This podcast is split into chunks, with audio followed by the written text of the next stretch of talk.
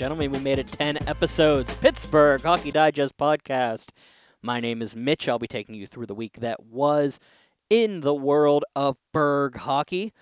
Of course, my, once again, my name is Mitch at PhD underscore Mitch on Twitter. You can find us all on Twitter at PGH Hockey Digest, online at berghockey.com, on Facebook, Instagram, and all that other fun stuff at PGH Hockey Digest. Going to get right into it this week. We got some big news. Of course, if you were listening last week on the Peters Township broadcast with myself and Matt Geica, we made an announcement at the in the third period of Canon McMillan Peters Township. We have spoke with several associations so far. We're slowly picketing everything and figuring out what we need to do to get it to work. But we are launching some broadcasts starting this week tomorrow I will be in the rink with Matt Geica and for the first game for Latrobe and Montour at Robert Morris Island Sports Center. That's a 7:15 start. That'll be on our Facebook page, probably audio only. We're working out on the details for our video feeds. Once we get those all detailed, we'll be able to get you a little bit more of an idea of what we're looking for and we are, you know, moving along slowly on this. I mean, we just found out about this the Thursday prior and put everything into the uh, movement that we needed to do to make it work for all of us, and it's going to be uh, better for you. We're trying to bring a better product for you. Um, like I said, video feed's gonna be a little bit beyond, and we're getting there. you know, and then I'm bringing back an old high school hockey legend is going to be doing play by play for the second game of our doubleheader at the Island North Hills Wheeling Catholic. Uh, Mr. Matt Popchuk will be on the play by play for that one for us. So I'll be on color for both games. I can't wait to see how it all plays out. And, uh, you know, that big Montour and Latrobe matchup first is probably one of the bigger matchups we're going to have all season if you think about it uh, Montour, the high flying offense, and Latrobe, of course, 8 0 with only giving up five goals on the season. So we're going to have a good time with that. We'll talk about some of that stuff a little bit later. And we are also picking up Cathedral Prep and Canon McMillan on Tuesday, the 7 o'clock start prior to Matt Geica and my uh, coverage of Peters Township hockey. They host, I believe it is Pine Richland on Tuesday at 9 o'clock from the Printscape Arena. Um, we're trying to get some stuff working on it. We'll let you know as it continues to move along. I uh, hope you guys enjoy it. Hope you guys can come on and uh, join us in this next undertaking that we're trying to bring out to you. Uh, I'm so excited for it. So excited for what's going on. Uh, it's just getting better and better as we continue to move along throughout the season. So, you know, I thank everybody for joining us on this undertaking. Today's show is going to be a little bit fuller than we thought, especially with a short week, but we were able to pull a lot of stuff off. Matt Mamros will be joining us. Of course, he's going to talk a little bit about the uh, USHL NAHL, all the other stuff going on with our uh, OHL teams around the region, of course, is what we refer to his segment.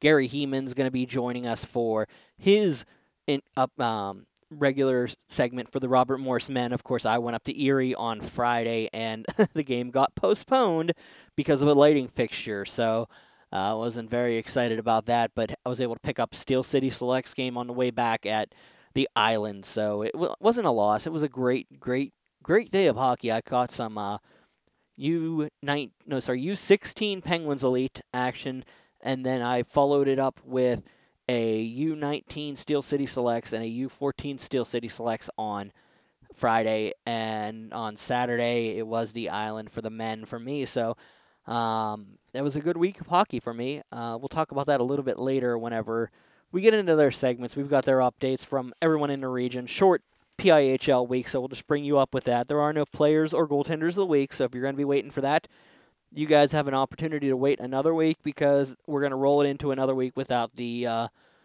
full schedule out there this week. We just thought it wasn't fair to be able to give somebody a nod there, and it would have been tough. So I just went with it and did what I did best and just wing it as we always do because, hey, frankly, we're doing the best we can with what we got. So. Uh, the final one we have calling it is Kaz Monchak. He's going to be talking to us about a little bit of our Burgh hockey guys out there. We had, of course, a couple of our Mercyhurst guys in Dalton Hunter, uh, Paul Most of Butler and Mars. Dalton, of course, played for Latrobe. They both played for the Pens Elite, and you know a, bu- a couple other teams in the region. Uh, of course, Hunter was through. Uh, he had a little bit of time with Youngstown, some time with Johnstown, and we were able to get him, you know, around to see him with Mercyhurst this weekend and see how he plays. And now in his sophomore season, Most is in his freshman year at Mercyhurst. Both were in the lineup last night. So, well, that was Saturday night. I'll say last night because we record on a Sunday. So we'll get back to it whenever we get down there. We'll talk to Gary Heeman about a little bit there, Kaz Monchak about, you know, those guys. And we had some fun times on the island. We'll talk with them here in a little bit. But we're going to get right into it. And we're going to talk a little PIHL to start. We're going to start out in Triple A this week, and we're going to talk about the scores that were on Monday at Mount Lebanon defeated Cathedral Prep 5 nothing at Mount Lebanon Iced. North Allegheny over Seneca Valley 7 to 1 at Baierl. That was the showdown of the top two teams in the classification of Triple A. Bethel Park defeated Butler 4 to 2 at Frozen Pond. On Tuesday, of course, our Facebook Live coverage of Peters Township Hockey continued as the Miners Cup was awarded. Peters Township defeating Canon McMillan 4 to 1 at Printscape Arena. And then up the road, up 28, Upper St. Clair defeated Central Catholic 8 3 at the Alpha Ice Complex in AAA. The standings coming out of this week look like this.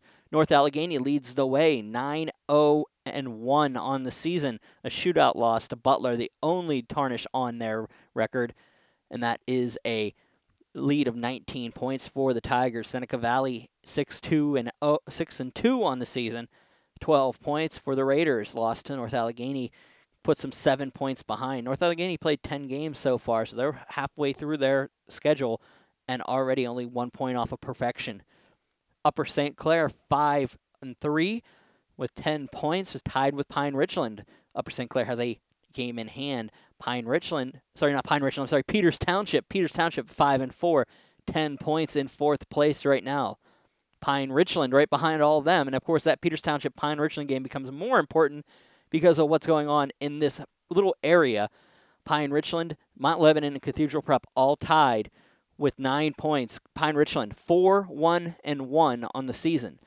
Mount Lebanon, 4 5 and 1 on the season. The same record for Cathedral Prep and they all have nine points right now. So Pine Richland controlling a little bit of destiny with having the most games in hand on anybody right now. Um, only three points out of first with two games in hand on Seneca Valley and Upper St. Clair.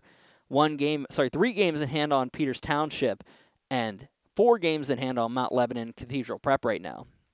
Canon McMillan sitting in at eighth spot, four and four on the season, eight points for the Big Macs. Just on the outside, Bethel Park six points. Three and five are the Blackhawks. Central Catholic at two and seven, and Butler at two and eight, tied for that tenth spot with four points apiece.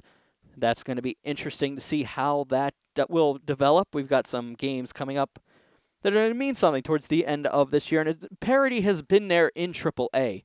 So you want to look at that and think, you know, how close they are it's going to be interesting to see how they play out, and it does go along. And North Allegheny's Tyler Lamarck leading in statistical categories eight goals, 15 assists for 23 points. Mark Lehman of Peters Township, 10 goals, 8 assists, 18 points for the senior from Peters Township. Connor Chi of North Allegheny, 7 goals, 10 assists, 17 points. Joshua Rip of Canon McMillan, 10 goals, 5 assists, 15 points. And Tyler Putnam and Devin Rorick are tied for that fifth spot. Eight goals, six assists for 14 points for Putnam, and Rorick has nine goals and five assists in two less games. So you got a little bit of a tie there for your positioning. And in the net, let me re up the statisticals here. And it looks like Tyler Boyle still leading the way, a 942 save percentage. You need to have at least three games played here. 153 will make you eligible for your 153 minutes makes you eligible for our top five. 942 save percentage for Tyler Boyles at 6 and 0 on the season. Daniel Stauffer in second place from Pine Richland, picking up where he left off last season, a 920 save percentage, save, tied with Seth Faulkner of Cathedral Prep. Uh, Stauffer four one and one on the season. Seth Faulkner for two and one on the season. Uh, the 920 save percentage for both of them. Austin Martin of Mount Lebanon sitting in the fourth spot with a 913 save percentage. He has a 2 4 and 1 record on the season. And Alex Wilbert is now officially in the rankings at fifth place. 153 minutes played, a 908 save percentage for the senior with a state title on his record. So, also, of course, we talked Daniel Stauffer. He's in double A.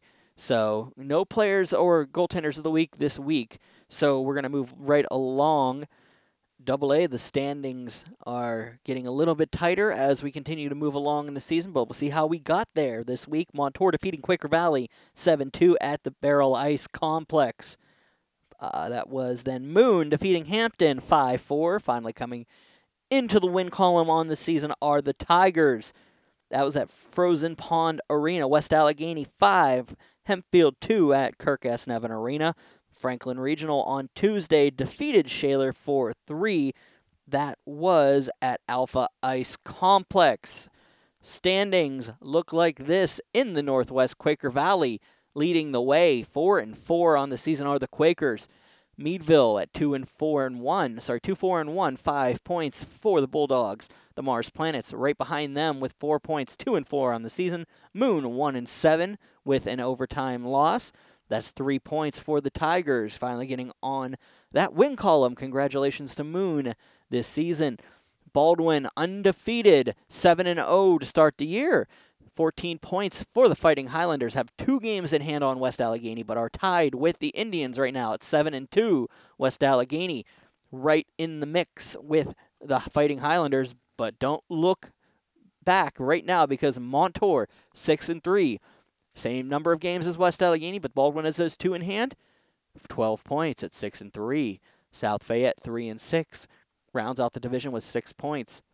Varsity Double A in the Northeast it is Plum, four and two on the season, four games in hand on Armstrong, tied with the Riverhawks.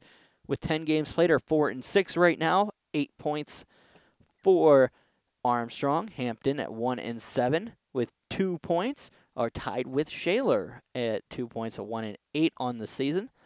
Greater Latrobe leading the way in the Southeast. Franklin Regional second place with six and one record. 16 points for Greater Latrobe. Franklin Regional just right behind them with a game in hand at 12 points. Hempfield four and four, eight points for the Spartans. Penn Trafford three and three on the season. Six points are the Warriors right now. Standings, in, I'm sorry, statistically, the players seem to be a little bit crowded at the top Montour's Michael Felsing leading the way, 11 goals, 18 assists, 29 points. Cole Ferry for Latrobe, 14 goals, 12 assists, 26 points. Alex Walker of Latrobe, 9 goals, 16 points, 25 points. Dusty Garagash, 4th place. Montour, 9 goals, 12 assists, 21 points. And Nick Bandai of West Allegheny, 5 goals, 15 assists, 20 points. It's important because you look at those and you're going to see in a second – these are the two teams that will be facing each other on Monday night at the RMU Island Sports Center. I will, uh, Mike Macalika and I will be bringing you the call of that double A action from the island. I'm excited to say that this is going to be one of those slobber knockers that we wish we can get you a video for. Unfortunately, we're not we're not 100% ready for that. Uh, I want to make sure that when we get it done, it will be done properly, so we don't have any problems. Vinny Amatucci leading the way. Greater Latrobe goaltenders splitting it in net this week. Amatucci, a 975 save percentage, a half a goal a game against. Greg Irons, 4 and 0 to match Vinny Amatucci, a 949 save percentage at 70.75 goals against average for the Latrobe netminder. It's Tanner Sindrick of Baldwin, 4 and 0 on the season. He is a 935 save percentage. That will put him at 4 and 0 and that will put him in third place. Josh Ferry of West Allegheny, 7 and 2 on the season, a 926 save percentage. Colin Rice going to round out the top five. Four and four on the season from Quaker Valley, and 906 save percentage. Moving right along to single A. A couple games on the week, the two days that they played this week. Thomas Jefferson over Sewickley Academy 11 0 at the Island. South Park over Fox Chapel in overtime at Ice Castle on Tuesday. It was Westmont Hilltop over Blackhawk 3 2 at the first Summit Arena at the Cambria County War Memorial. North Catholic defeating Kiski 3 1 at Center Ice Arena. North Hills over Wheeling Park 8 3 at West Wesbanco Arena. Bishop McCort over Beaver 7 0 at the first Summit Arena at the Cambria County War Memorial. Standings in Single A look like this. North Catholic 7 and 1 to start the season. 14 points, have a 7 point lead with a game in hand on Blackhawk. They're going to start looking at the possibility of clinching before Christmas, at least the first seed in that division. Um, I don't know if it's possible or not, but we're going to start having the question because of how many games each team plays in their conferences. It's that's a stretch that you might start considering it's a possibility. North Catholic seven and one to start the season. Blackhawk three and five, seven points for the Cougars. Beaver one and eight to start the year, two points, finds themselves in third. Sewickley Academy 0 and nine to start the season. Thomas Jefferson nine and one in the Southwest start the year pretty strong there. 10 games in, 18 points for the Jaguars. South Park on their tail. The Eagles have 16 points at 8 and 2. North Hills 4 and 3 with 8 points. They're going to be chasing down South Park probably down the stretch. They have 3 games in hand on both teams right now. As well as Chartiers Valley at 6 points at 2 and 3 and with an overtime loss and a shootout loss on the season. So there's going to be a little bit of parity there. We have North Hills and West. Mo- I'm sorry, Wheeling Park. Uh, sorry, Wheeling Catholic on Monday night. So uh, from the island, our second game of our doubleheader, and that will be Matt Popchalk in for the play-by-play on that one with me on color. So that'll be interesting to see. They get one point there. If they can get the win there, that'll give them 10 points. South Park, Thomas Jefferson are in reach with games in hand, so North Hill's not out of it yet in that north in that southwest. In the northeast, Indiana 5-3 0 and 1, 11 points for the Indians. Kiski 7 4 sorry, 4 and 3 on the season, two games in hand on Indiana at 8 points. Fox Chapel also two games in hand on Indiana. 3 2 0 and 2 8 points for the Foxes starting to come a little bit live here towards the end of the towards the uh, middle part of the season are the Foxes and Freeport 2 and 5 4 points on the season. Bishop McCort in the Southeast, 6 and 1, tied with Norwin. However, McCort has an overtime loss to their name, have taken over the lead in the Southeast with 13 points. Norwin, 6 and 1 with 12 points. Greensburg Salem, 4 2 0 and 1. They are just on the tail there. And with 9 points, and Westmont Hilltop, 3 and 3 with an overtime loss, and that gives them 7 points on the year. Wheeling Park and Wheeling Catholic. Wheeling Park 3 and 4 with an overtime loss, 7 points. And Wheeling Catholic 0 and 4 to start the year. They've given up 53 goals on the year. It's been a rough year down at Wesbanco. However, Wheeling Park could play the role of spoiler for several of these teams. Um, so you have to pay attention to that in the future. Like at 3 and 4 right now with an overtime loss. They're definitely stealing some points where they're able to. Standings in the statistics statistical categories start to look like this. Right now, Will O'Brien of Thomas Jefferson leading the way uh, in a, by a big margin 21 goals, 13 assists, 34 points for the TJ winger. Where Ali Holzer, 10 goals, 15 assists, 25 points. Second place, Addis Ultenbekov tied with Holzer and Cole McNair for 25 points, tied for second right now. 16 goals, 9 assists. Cole McNair, 15 goals, 10 assists. And then in fifth place, it is Hunter Fairman of Thomas Jefferson, 10 goals, 12 assists, 22 points. McNair has, I want to make a note, Cole McNair has five power play goals already on this season. That should lead single A from Greensburg Salem. Statistically, in the nets, Shane Paremba still leading the way. 514 minutes played on the season, 8 and 2 for South Park. He has a 958 save percentage. Logan Marnick of Chartiers Valley, 2 and 2 on the year, qualifies with a 935 save percentage. Chris McFadden, North Catholic, 7 and 1 on the year, 930 save percentage. Eric Petica of Kiski, a 920 save percentage at 4 and 3 for the Cavaliers. And Ethan Isley, 3 and 1 on the year. Actually, he's 4 and 1 on the year. I don't think they updated that score yet, but he should be 4 and 1 on the year with a higher than a 913 save percentage. If he isn't, then it's down to him and Eric Amaranto of Westmont Hilltop. Oh, sorry, Ian Amaranto of Westmont Hilltop, two and three with a 912. I don't know how that's all going to play out. I do believe that Amaranto is the the actual fifth place goaltender here, but I can't say that for any certainty because that statistical category has been altered as per the league website. Still doesn't have the North Hills and TJ game from a couple weeks ago updated, so I can't really say who is the uh, fifth place goaltender there. We'll figure it out as we continue along. As we move into Class B, just to give you a heads up, we did speak with Ringgold head coach Rick Kalinowski after his victory over Trinity on Tuesday night. Um, I have a little bit of interview with him to play for you after everything's played out here. We'll talk about it in a little bit. But those games that were played, of course, Neshannock defeating uh, Bishop McCort 5 2 at Ice Castle on Monday. Avonworth over Central Valley 6 4. That was at Brady's Run.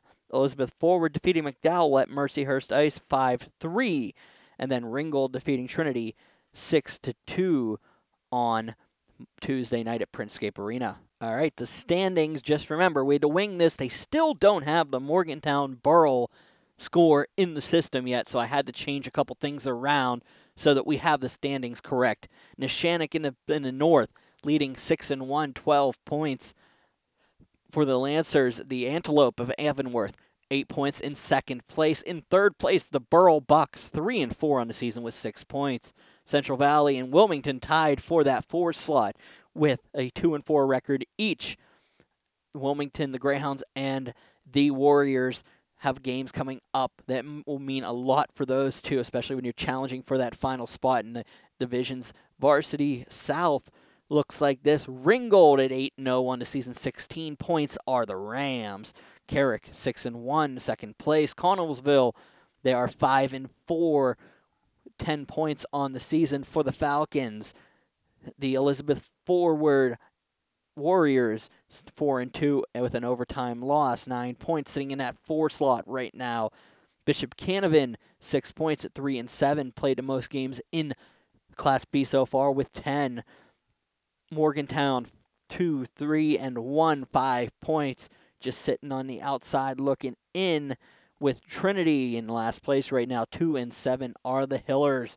Michael Vasco of Elizabeth Forward leading the way with 29 points, 14 goals, five, 15 assists for the Warrior. A pair of Ringgold Rams for second and third. Nathan Todd, 14 goals, 10 assists, 24 points. Brad Budos, 9 goals, 12 assists, 21 points. Tate Donovan with Elizabeth Forward, 12 goals, 7 assists for 19 points. Evan Eberlin of Ringgold, who has had a seven game goal scoring streak for the Rams, 10 goals, 9 assists, and that'll give him 19 points, tied for fourth with Tate Donovan. You needed to have 153 minutes to qualify for the goaltending statistical leaders with a save percentage of 939. Riley Mastowski of Neshannock leading the way at 6 and 1 on the season. Sean Dugan also 6 and 1 on the year for Carrick. It's and he has a 929 save percentage. Blake Phillips of Morgantown 1 and 3 on the year with a 909 save percentage. Alex Mitchell of Connellsville 5 and 4 on the year with an 880 save percentage and and the next one will be Chad DeGrone of Ringgold 6 and 0 on the year with an 866 save percentage. We had said that we have an interview with Rick Kalinowski. We will play that for you here after his win over Trinity on Tuesday night at Printscape Arena. All right, Rick, we're uh, just post game after the win over Trinity. Um, 8 0 to start the season after that Penguins Cup run last season. Um, is that something you expected from this squad or this early? Honestly, I thought this was our year. I didn't think so much last year. We played as a more of a unit last year. This year, we're still having bumps and bruises along the way, as as you we were talking earlier about players being injured. So we're, we actually have everybody back. We're mm-hmm. starting to play. We're still not gelling yet. So I. But to answer your question, I didn't think we'd be eight 0 at this point. We talked at the beginning of the year, the opening game against Morgantown. You said you weren't pulling together for Rams hockey. I think was it Ramley? Is that what? Ramley. Ramley was the phrase that you used. Um, we're looking into that now. You feeling like they're starting to come together a little bit? I mean, eight 0 is a good start to the season. You get that big win against Neshannock last week, and that was the one game that everybody was questioning. Is this team starting to come together? I'm seeing the scoring coming from multiple places now. Right. So we have a lot of guys in the top 10 scoring. right. We have six guys in the top Mhm. 10, which is fantastic. Um, they're not a rambling yet. Okay. I think we're missing our, we, we have the RAM, but we're still missing the lead part of it. Okay. Um, but I think in time, they need to bond as a team. Mm-hmm. Okay. You lost your leader last year, Noah Schroeder. Yeah. So you have a new captain this year, Justin Day. Mm-hmm. Um, we still need to have that, we still need to click. That's what we're missing. We're missing that group. Okay. Um, you're talking about that scoring. I was I made a note in my post in my game story today. Uh, Evan Eberlin, seven goal, seven game goal scoring streak here. I mean, you're talking about all that scoring, but you know consistency coming from your forwards. How, how does that help along the way, especially for bringing in the younger guys with the seniors producing? So Evan's come a long way. So history has he's always been a many, many, many penalty minutes. In fact, he led the team, led the league two years ago in penalties. I remember him too from two seasons. And then he went yeah. down into half. And then this year had a couple Mm-hmm. during scrimmage games and so forth. But he sees what he needs to do. He's a Mm-hmm. he's he's a leader. He's a quiet leader, if that makes sense. He's um, making right plays, and I have been switching him around with the younger kids, older kids, you know that type of thing. But he's a he's a gamer. He Mm-hmm. comes to play each and every game. He takes it personal.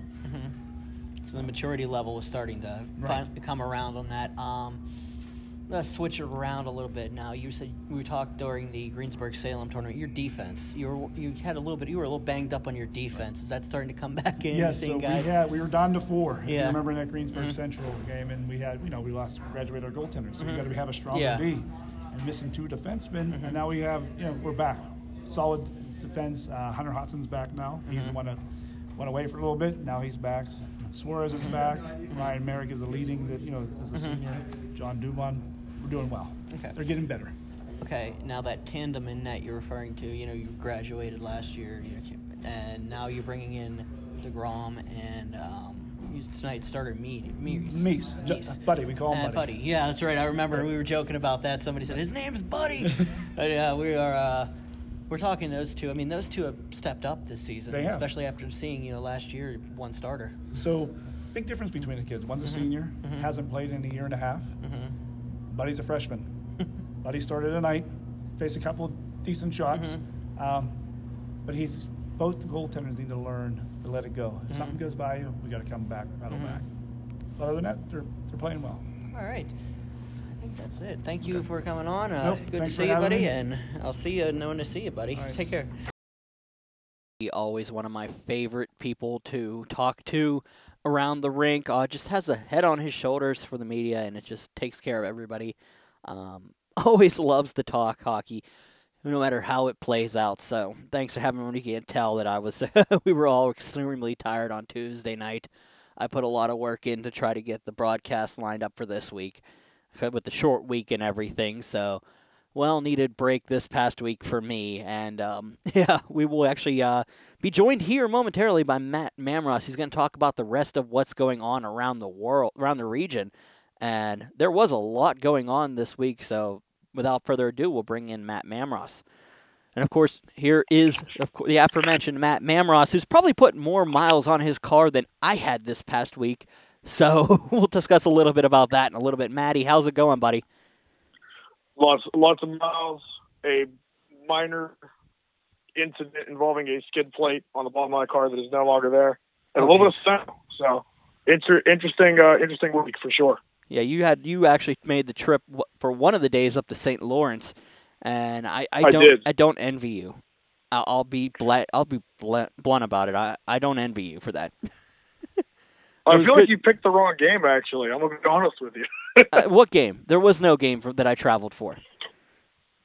Did you go to Mercyhurst and it got canceled? That's what I'm referring to. That that was the That is joke. true. That is that, true. That was the so, joke. So you, so you you didn't see. Well, you did get to cover one game. So. I got to see, yeah. I'll say that I got to cover one game this week. Anyway, I actually covered four, but we'll we'll not count. You know, we'll we'll let you go on that one. All right, so we're gonna start there. Your trip to the Great North of of New York, and uh, when you got there, what did you see out out of the women's team? Well, it was a very interesting uh, weekend for sure. I only stayed for one game, and then I I night hauled it back.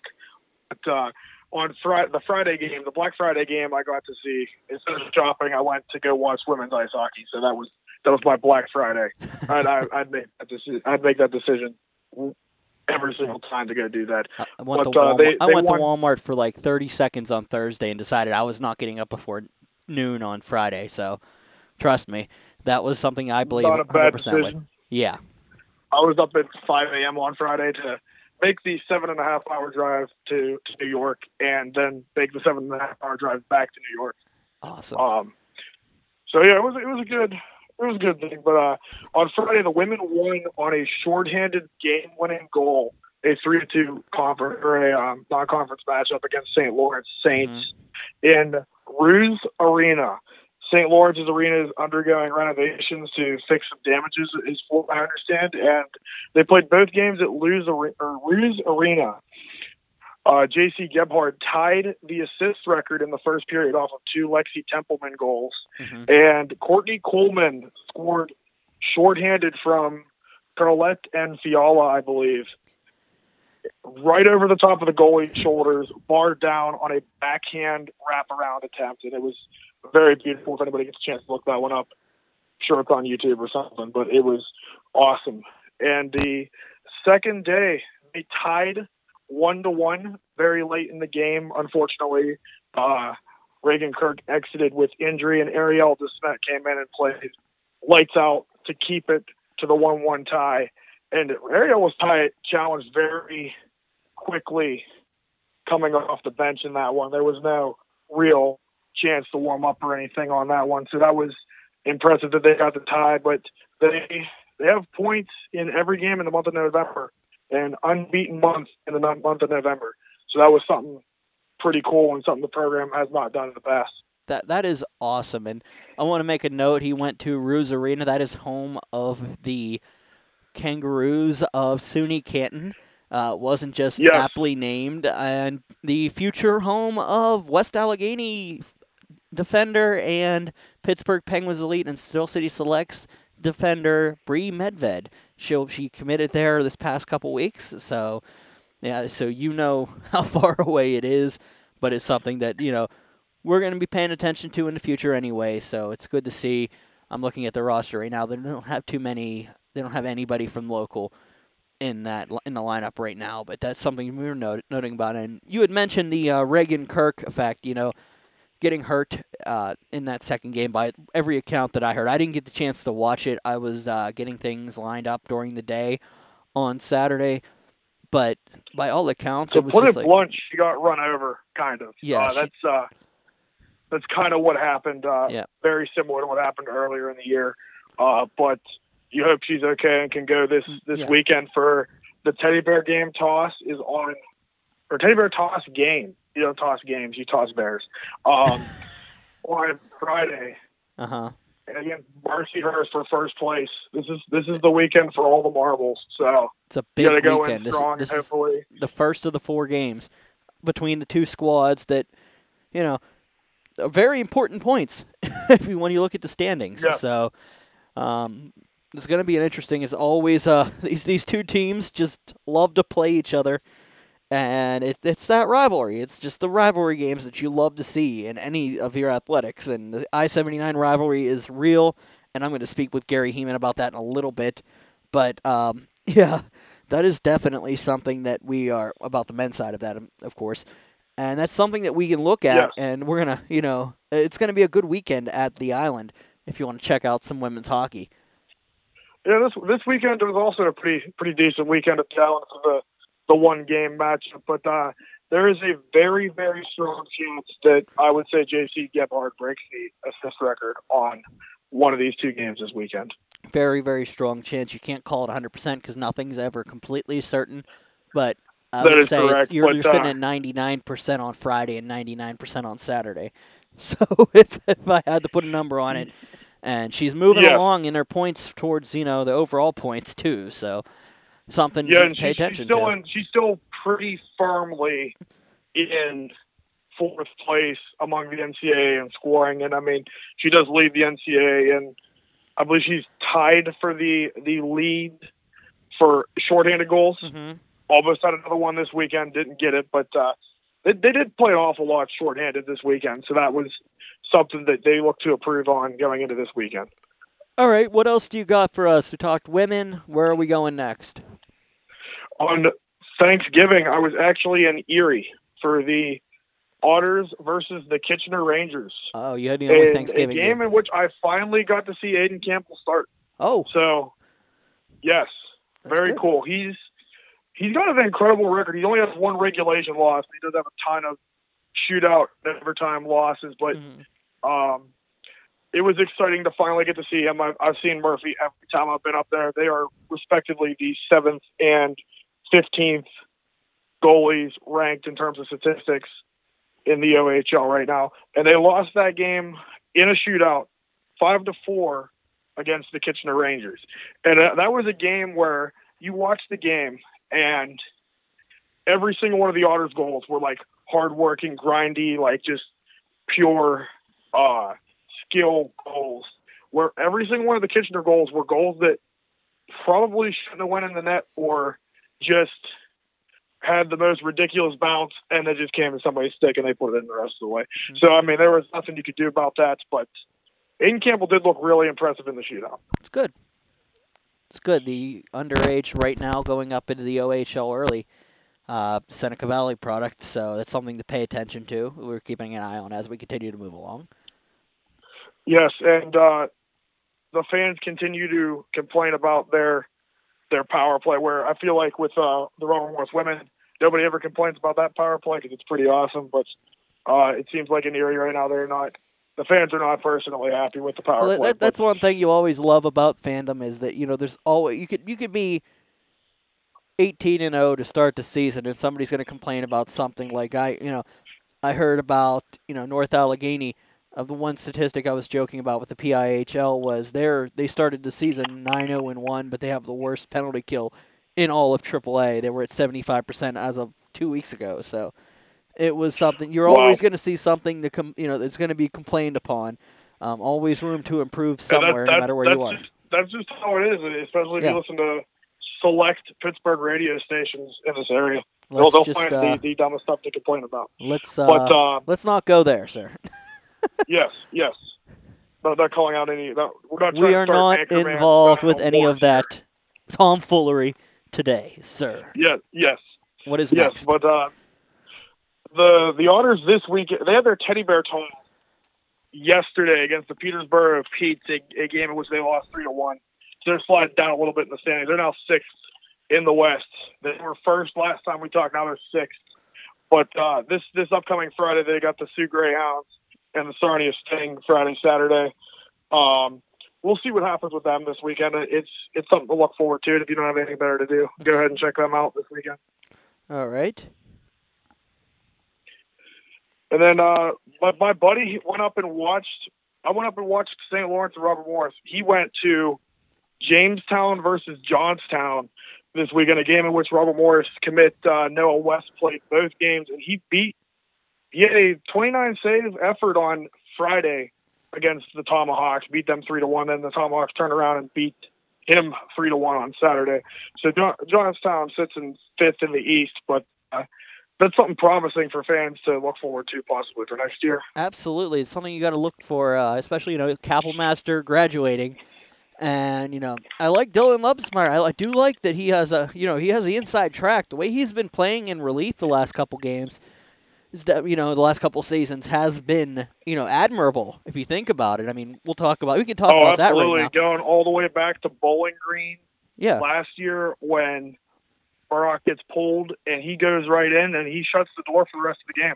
he has So I mean, that, he has not looked out of place in that net I mean, he had he had some shaky start, shaky times in his freshman year, but you know, and Marat That's, had the that's every freshman that Yeah. plays D1 and college Marat had that Spencer Knight. the net that locked down last season, and it looks like Kapelmaster is going to be there. They gave Reed Cooper that one opportunity, and that's you know how that ended at that point. But uh, uh yes. and we're looking at you know somebody like Lubesmeyer, who's you know he's getting the opportunities but not getting the uh, the nods, and he, those are going to start coming whenever you start thinking about it, and um, definitely somebody keep an eye on uh, that's been not you know he's been not I wouldn't call him underutilized because I think uh, you know an NCAA level you know goaltender you you have to expect to take your knocks and earn your you know your time, and I, Absolutely. and he has taken advantage of every opportunity that he has. So we'll, we'll jump back in. I agree with you on West. I wanted to hijack that a little bit and just discuss that a little bit, but Oh no, we could absolutely hijack my And- segment. It's all, and- it's all good. but we look at it and then we go back and you know you say you look at the future. You always have to continue to have an eye on the future. You can't buy into it and you can't look at the past anymore. But you have to have that eye on the future and where you're going to be next year and who you have coming back. Like some situations, like the women's team, who have three goaltenders, junior at the highest. So, and right now their third goaltender is Molly Sinjwald, who is you know a junior. So they have two years of their top two goaltenders, or two at least three more years of their top two goaltenders coming up. So which is incredible. And I mean, that's something that you almost don't see anymore at this point. I mean, for example, look at a team like Penn State in that conference. They have a transfer who's injured, who's a senior transfer that's injured. uh huh. They have a, a junior goalie and they have a sophomore goalie. So Yeah. I mean, that's there's a big range there. And that's how you're going to see it every so every once in a while. So, all right, so we're going to move. Where were we at? We were talking Jamestown, Johnstown, and uh, Yeah, John, Johnstown. Um, I believe this weekend they got the New Jersey Titans at the Cambria County War Memorial, the sixth and the seventh of December. So that's uh, if you're looking for something to do in that area and don't want to come wa- watch Robert Morris at the island, then I would definitely go see them. All right, and then anything else you got for me, Wheeling wise? We got we got Wheeling and Youngstown. So Okay. Young- Youngstown, um, they're currently fourth in the East. They beat the Green Bay Gamblers one to nothing on let me see, uh, that would have been this this Friday, and they beat the Madison Capitals six to four uh, yesterday.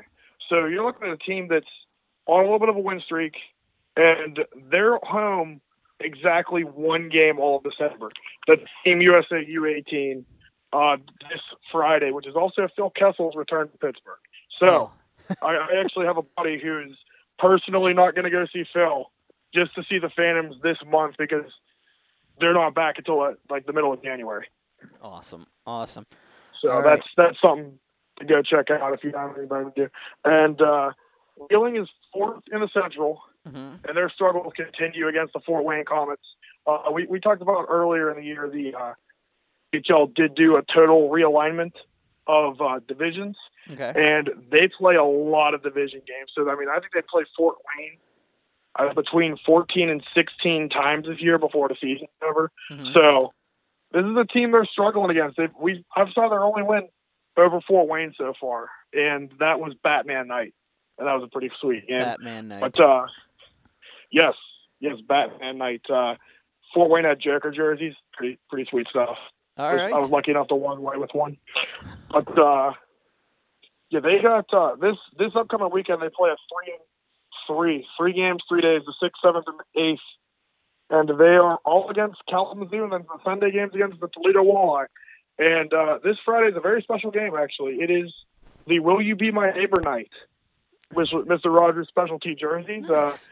going to be a pretty pretty sweet event and a uh, pretty good way to honor the legacy of uh, Mr. Rogers. That makes me angry it's- because that I have to that I will be covering the women's team. Not to say not take anything back from the women's team, but you know that that's definitely an event I would have loved to have seen. So, all right, thanks A- again. absolutely, thanks they again for look like coming on. Matt. um, yeah, good.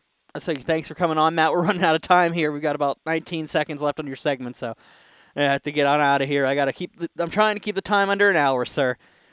All right, I sorry mean, hey, again. I, I, you know me. I know how to fill airspace. that's I know you do, and I appreciate it. Thanks again. That is Matt Mamros. I am Brian Mitchell. We will be back on the Pittsburgh Hockey Digest podcast. While we're waiting to talk to Gary Heeman and Kaz Monchek, we're going to bring you around the region, our juniors segment, where we're going to talk a little bit about our other midget major teams and such. Pittsburgh Vengeance, they were a 3 1 overtime winner over Erie at Alpha Ice Complex on, I believe that was on Saturday. They were canceled today because of the weather. The Esmark Stars, the U18, swept Gilmour Academy 6 4 and 6 3 on Saturday and Sunday. The U16 swept Indy Junior Fuel 3 0 and 7 0 on the 22nd and 23rd. In the Notre Dame tournament, then a win over Connecticut 5 0, a win over St. George's 3 1, a win over the Phoenix Junior Coyotes 1 0, a win over Fox Motors 2 1, and lost the Rocky Mountain 7 4.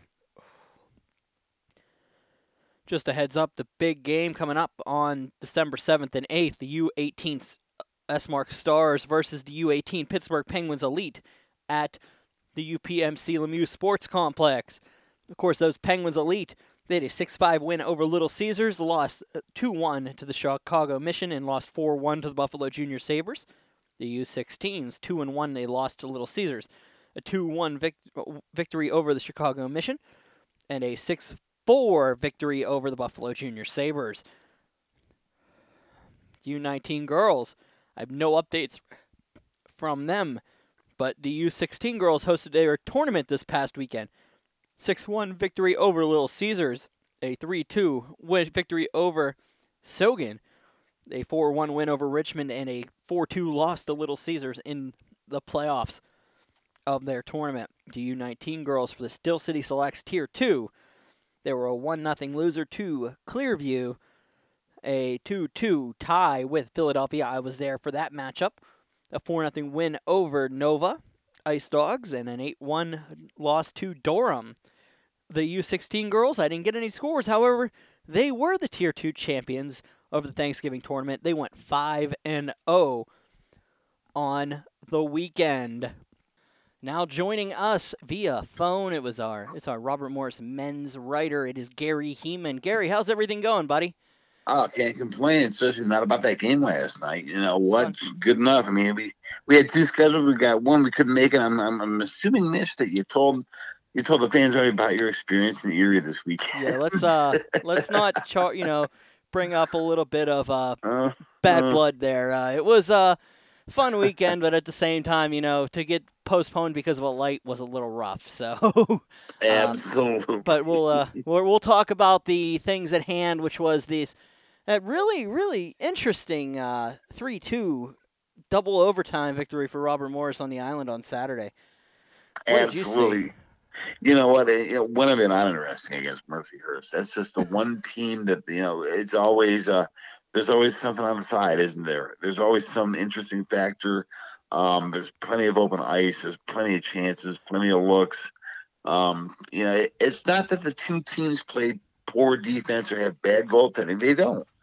Um, you know, it's just a case of they both love to they both have to get after it. You know, they both have to go up and down the ice. They both have to take chances, and um, you know, they've got you know their fair share of you know bigger players, and you know, I think you know, I can't say that Rob Morris has a lot of players that play on the edge here this year, but I mean, Mercyhurst almost always has a couple of players that do play on the edge, and it always uh, it lends an intrigue factor into the the games. I mean, it's just always been a a unique series, a unique rivalry, and um, Saturday night was no exception. I mean, it was an interesting game for sure. It took a, a couple of different twists. It was dramatic, wasn't it, Mitch? Oh, it was absolutely dramatic. And you mentioned those things, you know, those players that play on the edge, but um, one that I've noticed has played a lot cleaner. Not, I won't say he was dirty the entire time, but he's definitely playing a different brand of hockey. Is Jake Coleman? Um, Absolutely. That's what I'm seeing. He's he's stepping into a whole different role than he's used to but uh, at the same time, he is fitting in perfectly in a senior year, stepping up.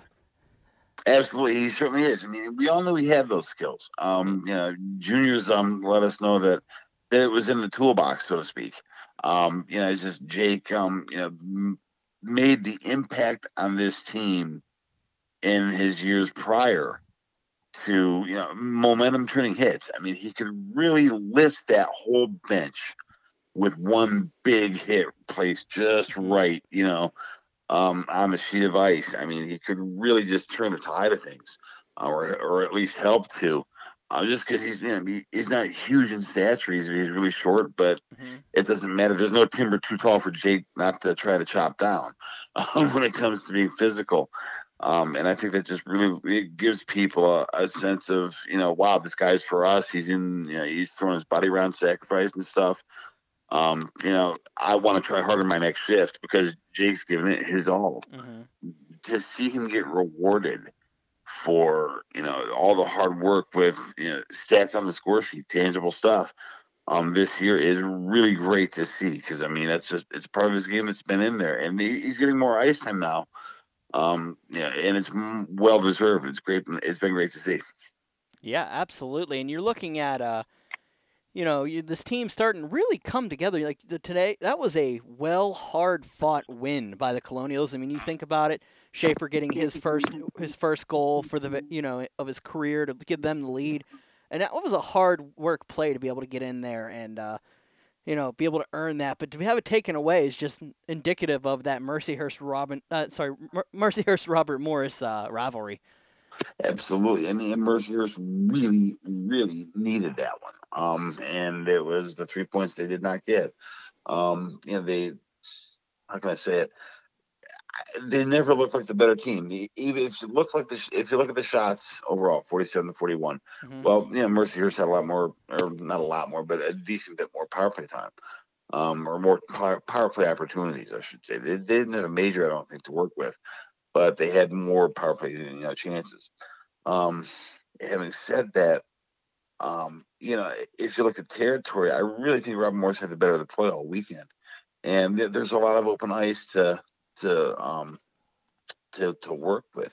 If you think about like in a in a certain sense, Robin Morris could have had at least four or five goals Saturday night. I mean, they there were some opportunities. You got to point at not a point at, but look at Luke Lynch, um, who's getting closer to really breaking out, and I really believe that that's going to happen at some point.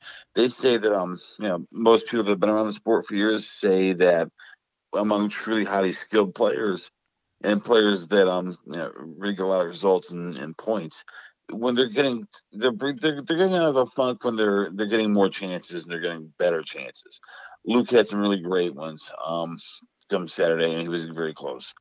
So I look at him to break out pretty soon. I mean, there's a lot more chances than there were against Air Force. Um, they were creating a lot more. There's a lot more open ice to work with. Um, they only had three goals to show for it. They could have five or six easily, though. They're a few inches away from that. So that's been a great thing to see for them. And um, it's been a great, you know, excuse me, it's been a great, um, it was a great game Saturday night to, to be a part of for sure. I mean, and, and you look at them who hit the score sheet, and Nolan Schaefer gets his first. Michael Coyne, who, um, kind of like Jake Coleman, um, you know, makes the lineup every game with yeoman's work, basically. I mean, he's a workhorse. Um, Michael Coyne's doing the, the work in the corners um, yeah, Mhm. for, for years in his tenure at Rob Morris. And this year, like Jake, I mean, Mike's getting rewarded with um with points, you know, and, and ice time. It's been great to see. Um, and, and you talk about that goal. it was probably on your list of things to talk to me about, but wow, what a goal!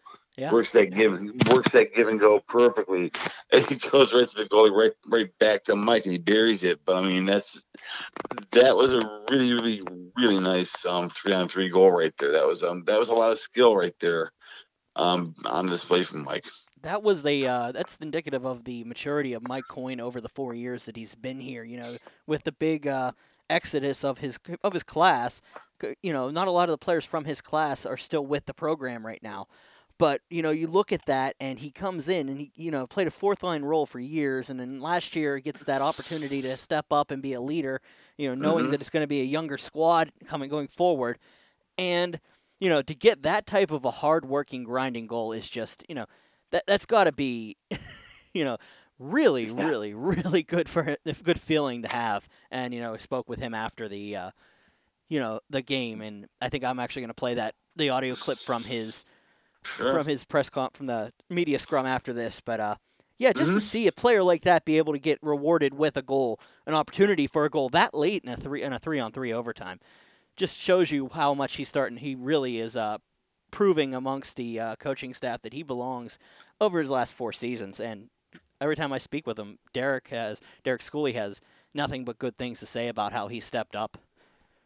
Absolutely, he certainly has. And, you know, let's let's not mince our words here either. I mean, let's let's talk about the um, uh, you know, about one thing that did happen this weekend that um, it looked like Colonial. It brought the Colonials together a little bit more, and that is uh, the fact that that we did have uh, a really.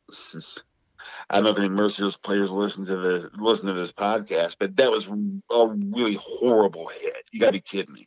Um, sorry about that. Didn't put my personal inflection into it. Sometimes, Um, sometimes when you're this close and around, it, it's okay, especially in a situation.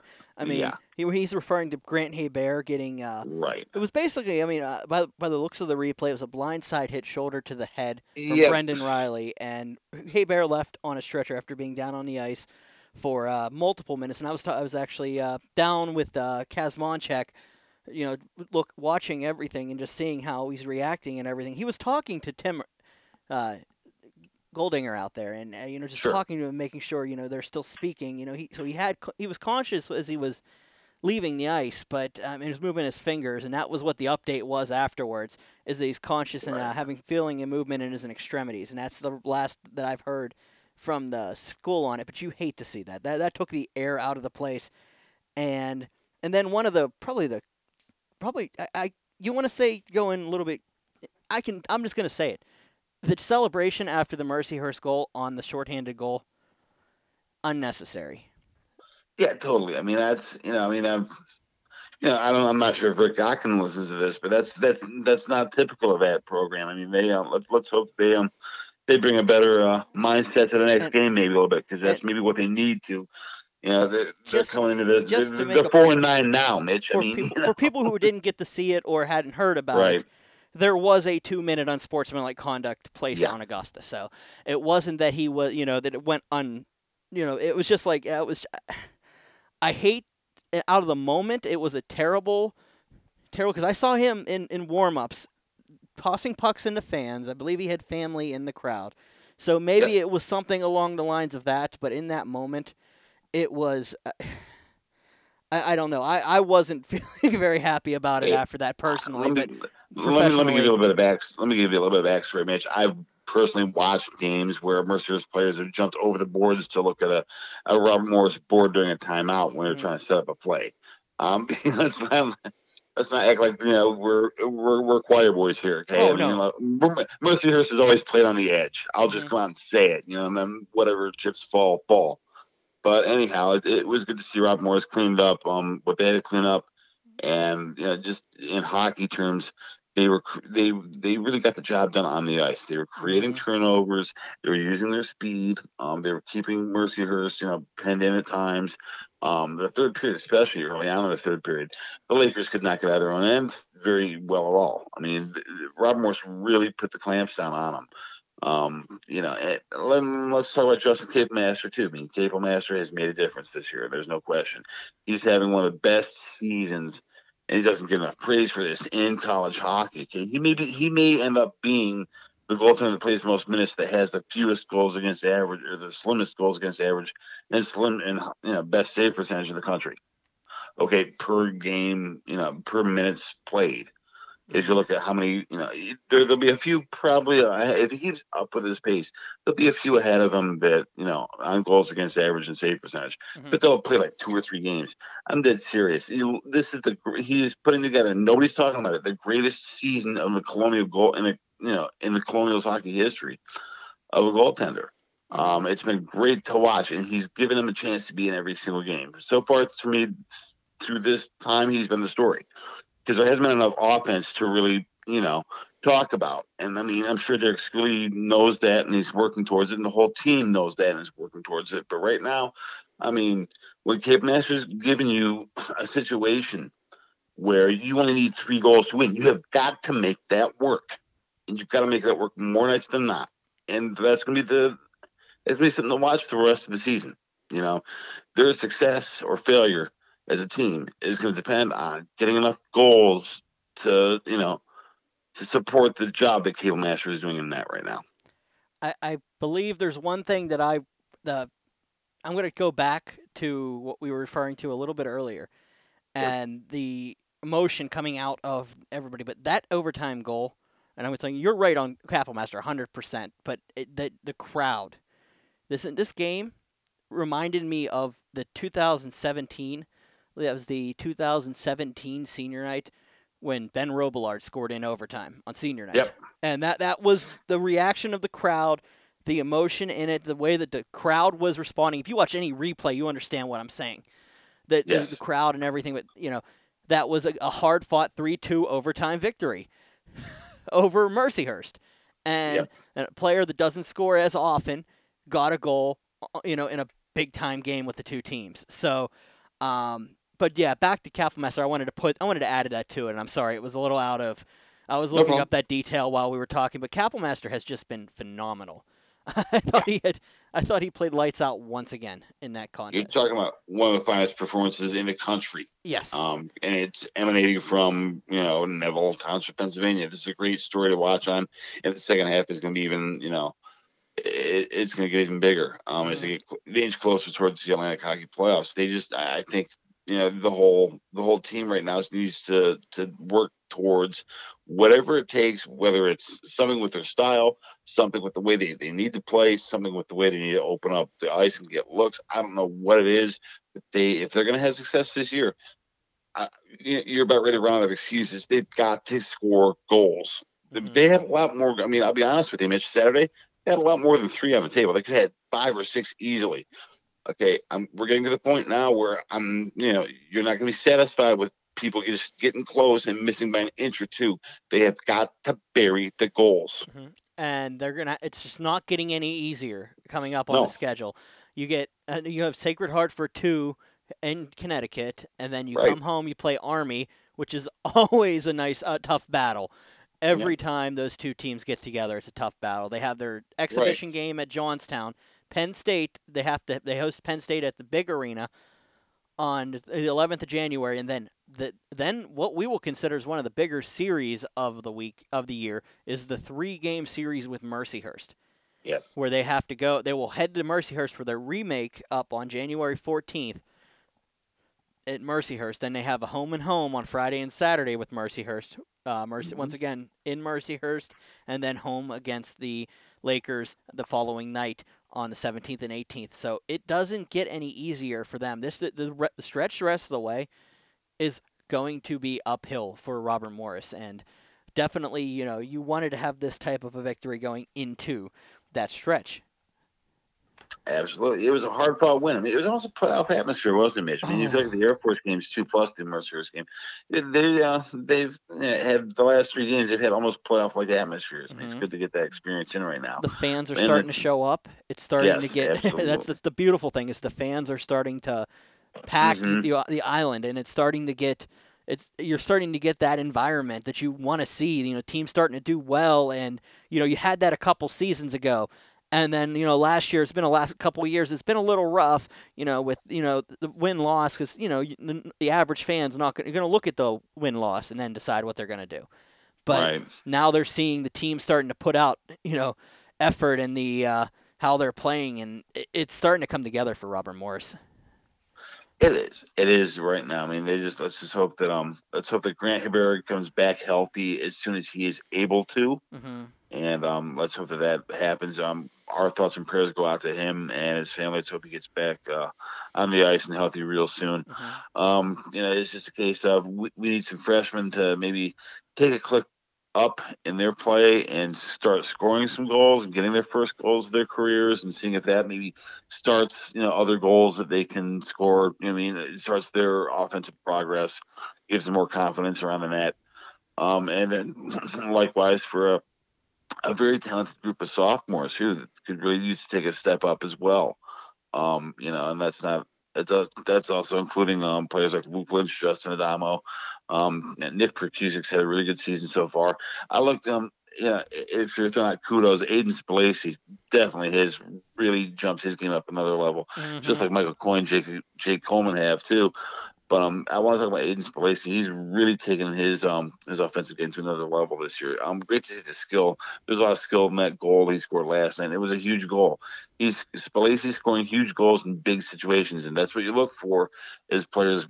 You know, move you know in their progression between freshmen and sophomores and sophomores and juniors, and Spellacy's showing us that right now. Mm-hmm. Okay, looking forward, we get Sacred Heart this coming week at in, yes. I believe first one's at the at the Webster Bank Arena, and then the second one I believe is on Yale's campus. I don't have the arena for the the second game up in front of me, but the first game is against is at at least Bridgeport, uh, the Bridgeport Sound Tigers home, which is Sacred Heart's home rink at this point. Um, mm-hmm. what do you get? What do you see from Sacred Heart this season? Well, you see some inconsistency. Um, the talent's there. This is a team that can win the championship. I'm not going to lie. I mean, mm-hmm. people are going to say you're crazy, Gary. You know, Sacred Heart's never, you know, hasn't won a, a, a, championship yet. I don't think in, in either the MAC or Atlantic hockey. It'll be um, played at Yale's rink. I just saw it on the right. Sacred Heart website. This is a team that could, you know, this is a team could, that could win a championship. They're that good. Um, let's see what happens. I mean, you look at the list of who they've beat so far, and you're you're impressed. And you look at the games they've lost so far and say, and you kind of look to yourself and say, well, that's not great either. Yeah. um, you know, but I mean, they're poised and ready to strike, and that's the thing. I mean, it's, but they got the monkey off their back. They finally they they beat you know this colonial program for the first time in in their history last year. Um, yeah, so that's nothing left to. There's nothing left to deal with for them there. Okay, they're going to walk into this one, um, you know, not completely confident, but confident they can get the job done. Um, having said that, um, yeah, I'm looking at Rob Morris team right now that really needs to show that they're the hungrier team. Mm-hmm. Um, and I really need to see some more offense. So I'm looking for from the Colonials right now. I need to see them eh, converting chances into goals. It's not enough to skate around with a lot of momentum and energy. You know, mm-hmm. you get pats on the back for that for a few weeks. Okay. Now it's time to turn that into results, or it's just what it is just momentum and energy that never got capitalized on. And if you want to be a successful team and have a great season and go far in the playoffs and maybe even to the NCAA tournament, you're going to those te- those are the teams that are in that tournament that capitalize on their momentum and energy. Mm-hmm. So it's a case of taking those small misses and realizing one thing there's not going to be much time left anymore for small misses. Put on the net, or you get what you get, and that is a situation that you know you're not in control of anymore. Here's what it comes down to: they have Sacred Heart this weekend. Right now, Robert Morris and Army are tied up on top of Atlantic Hockey with 24 points in conference. Sacred Heart has 21 in third place right now, four up on RIT, five up on Air Force, six up on mm-hmm. AIC and Niagara. That's how close it is right now. It's a if you're asking, you're looking at the stretch of the conference matchups that are important. Robert Morris has Sacred Heart this weekend and hosts Army next weekend. So yes. anybody that's looking at you know those points are going to be more important than anything if you continue to if you're looking down the road at what's going on in the for the Atlantic Hockey uh, tournament, possibly in the second half of the season because. I believe one of my favorite uh, Schooleyisms is after Christmas, you're no longer a freshman. It's now you're now a collegiate hockey player. That's and correct. It's uh, it's definitely something that you got to remember. You got to look at and say it's time to show what you're worth because this stretch right now, the top three teams you're facing, the number tied for number one and number three team right now in Atlantic hockey, and there's a, a gap between three and four, but not a lot. So that could close. You know, with the Robert Morris Sacred Heart. Uh, cut, you know, if they split or they cut, you know, even a, a right. sweep by Robert Morris, that gap closes from three to four. So Sacred Heart has a lot to play for. Yep, absolutely. I mean, you mean what you're going to look out of the Pioneers this weekend? A lot of skill, a lot of speed. Um, you know, they've got some goal scorers, Mitch. They got some guys that can really turn it on. I mean, this is not going to. They're no longer a team that's you know you're looking at them going, oh my God, they're so helpless. I feel bad for them. It's going to be a, a five goal win. No mm-hmm. disrespect to Sacred Heart, but there have been years where I looked at it and said, I'm not even worried. You know. Yeah. This isn't one of those years, and last year wasn't. It hasn't been though. Either. If you look at Atlantic hockey, it hasn't been. Right. There have been teams that have been like, oh well, they're not going to be great, and then you right. can even say that indicative of the preseason stand, you know, selections. Nobody knows because teams No. like Sacred Heart do what they do this year. AIC did what they did last year. Niagara started out hot. You know, Mhm. those teams are the ones that people looked at the last couple seasons. Holy Cross was even one of them.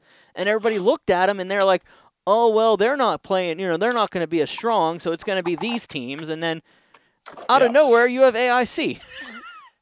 Head to the tournament.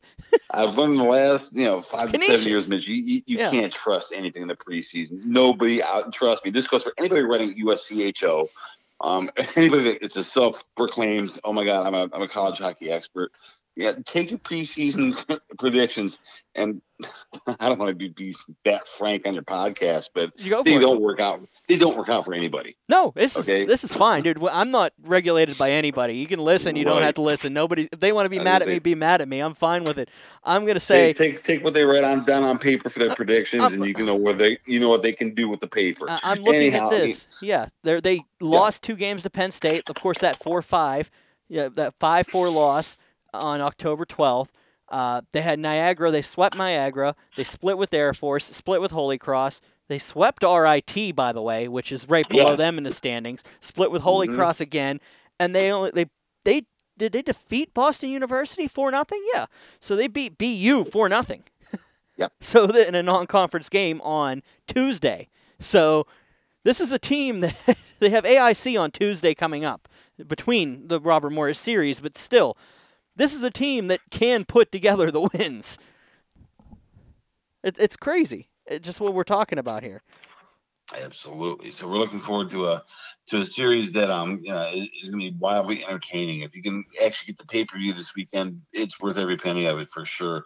Um, that's the one thing we can say about Sacred Heart. It is an it, this is not going to be a kind of a boring trap hockey game with limited chances. Kind of like the Air Force weekend was for them. I mean, I'll be honest with you, the Air Force made me yawn. Mercer's gave me to go, okay, finally, this is what the kids want. Here we go, Mhm. back and forth hockey. You're going to get more back and forth hockey, I think, this weekend with Sacred Heart. Absolutely. All right, Gary. I thank you for coming on this week. Uh, once again, every week it's awesome to have you on when we can get you. So um, I'll talk to you probably next week when we're talking Sacred Heart. That game's on Saturday, Sunday, so we might not have a complete update um, Sure. until after the game, but we'll try to do the best we can. That was Sounds Gary like. Heeman. I am Brian Mitchell. We'll be back with Kaz Monchek and the close of this week's Pittsburgh Hockey Digest podcast. All right, now joining us at this time, he's going to bring us a little update on our Headwaters guys that came to the island from Mercyhurst. This is Kaz Monchek. Kaz, how's it going, buddy? Not bad, Mitch. How are you? I'm doing good. All right, what do you got for us this week, buddy? I'm not bad. Thank you for having me on.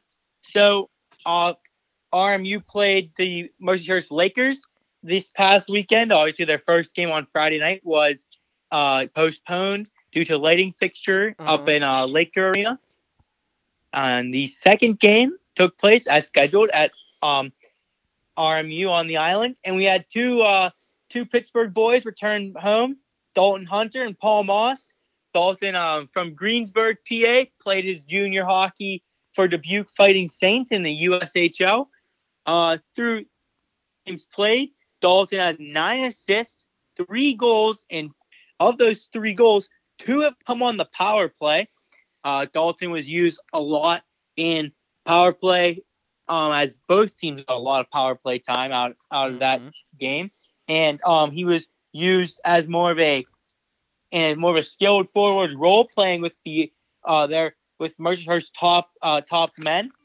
Mhm. Paul Moss played uh, Butler native, played his played his junior hockey also in the USHL for the Green Bay Gamblers. He's through eight games. He has not registered a point, but he was he's seen more primarily on the um, penalty kill and playing in the lower lines. And more of a grinder type of player. I noticed goes to the net, throws his body around, and creates havoc in front. Made it hard on Kapelmaster um, in when he was in the in the zone to see the puck. Both are extremely skilled players coming out of the USHL. I think that they have very bright futures. Um, I, I'm expecting Paul to. He had a few looks at the net. I'm expecting him to pick up his uh, point production as he gets more comfortable. As he's only as he's a, only a freshman. Mm-hmm. All right, is that that was uh, Kaz Monchek. He joined us. He will join us almost every week. We're gonna try to get him on, giving you an update on all the guys who were out of you know out of the region now that played here at some point. Of course, he this week he had Dalton Hunter and Paul Most. Dalton Hunter played for Greater Latrobe. Paul Most for Mars, both in the PIHL. They both plays, played for the Pens Elite, and it was just big. Uh, you know, of course, uh, Dalton Hunter, Johnstown, Youngstown, and went to and Dalton and of course uh, Paul Most played for Wilkes-Barre, uh, Scranton in the NAHL also. So that was good to see. Thanks again for coming on there, uh, Kaz, and I'll see you at the rink at some point. All right, probably Tuesday. yes, sir. All right, take care. That was Kaz Monchek. We'll be back on PhD Podcast. That'll conclude this week's PhD podcast. I want to thank everybody for coming on today. We, of course, had Matt Mamros call in, as well as Gary Heeman and Kaz Monchek with our updates from Robert Morris Men and the Mer- Burgh Hockey Mer- Mercyhurst Lakers from Headwaters uh, that were able to be talked about. Um, it was good to have those two on. Rick Kalinowski for coming on and talking with me after his win on Tuesday night. Of course, just remember tomorrow, first game of Burgh Hockey Live. It will be Greater Latrobe at Montour at the Island. I will be bringing it to you with Matt Geika at 7:15. And then myself and Matt Popchalk will be on the air for North Hills and Wheeling Catholic from the Island at 9:15. I will be back on the air on Tuesday for Canon McMillan and I believe Erie, oh, sorry, Cathedral Prep for the pregame and for the first game, and then the second game, Matt Geika will be joining me for the Peters Township weekly broadcast, as Peters Township will be welcoming the Pine Richland Rams to Printscape Arena. For everybody out there, and everybody included in you, thank you for coming and listening to us this week. My name is Brian Mitchell. I will see you in the rink. Take care, guys.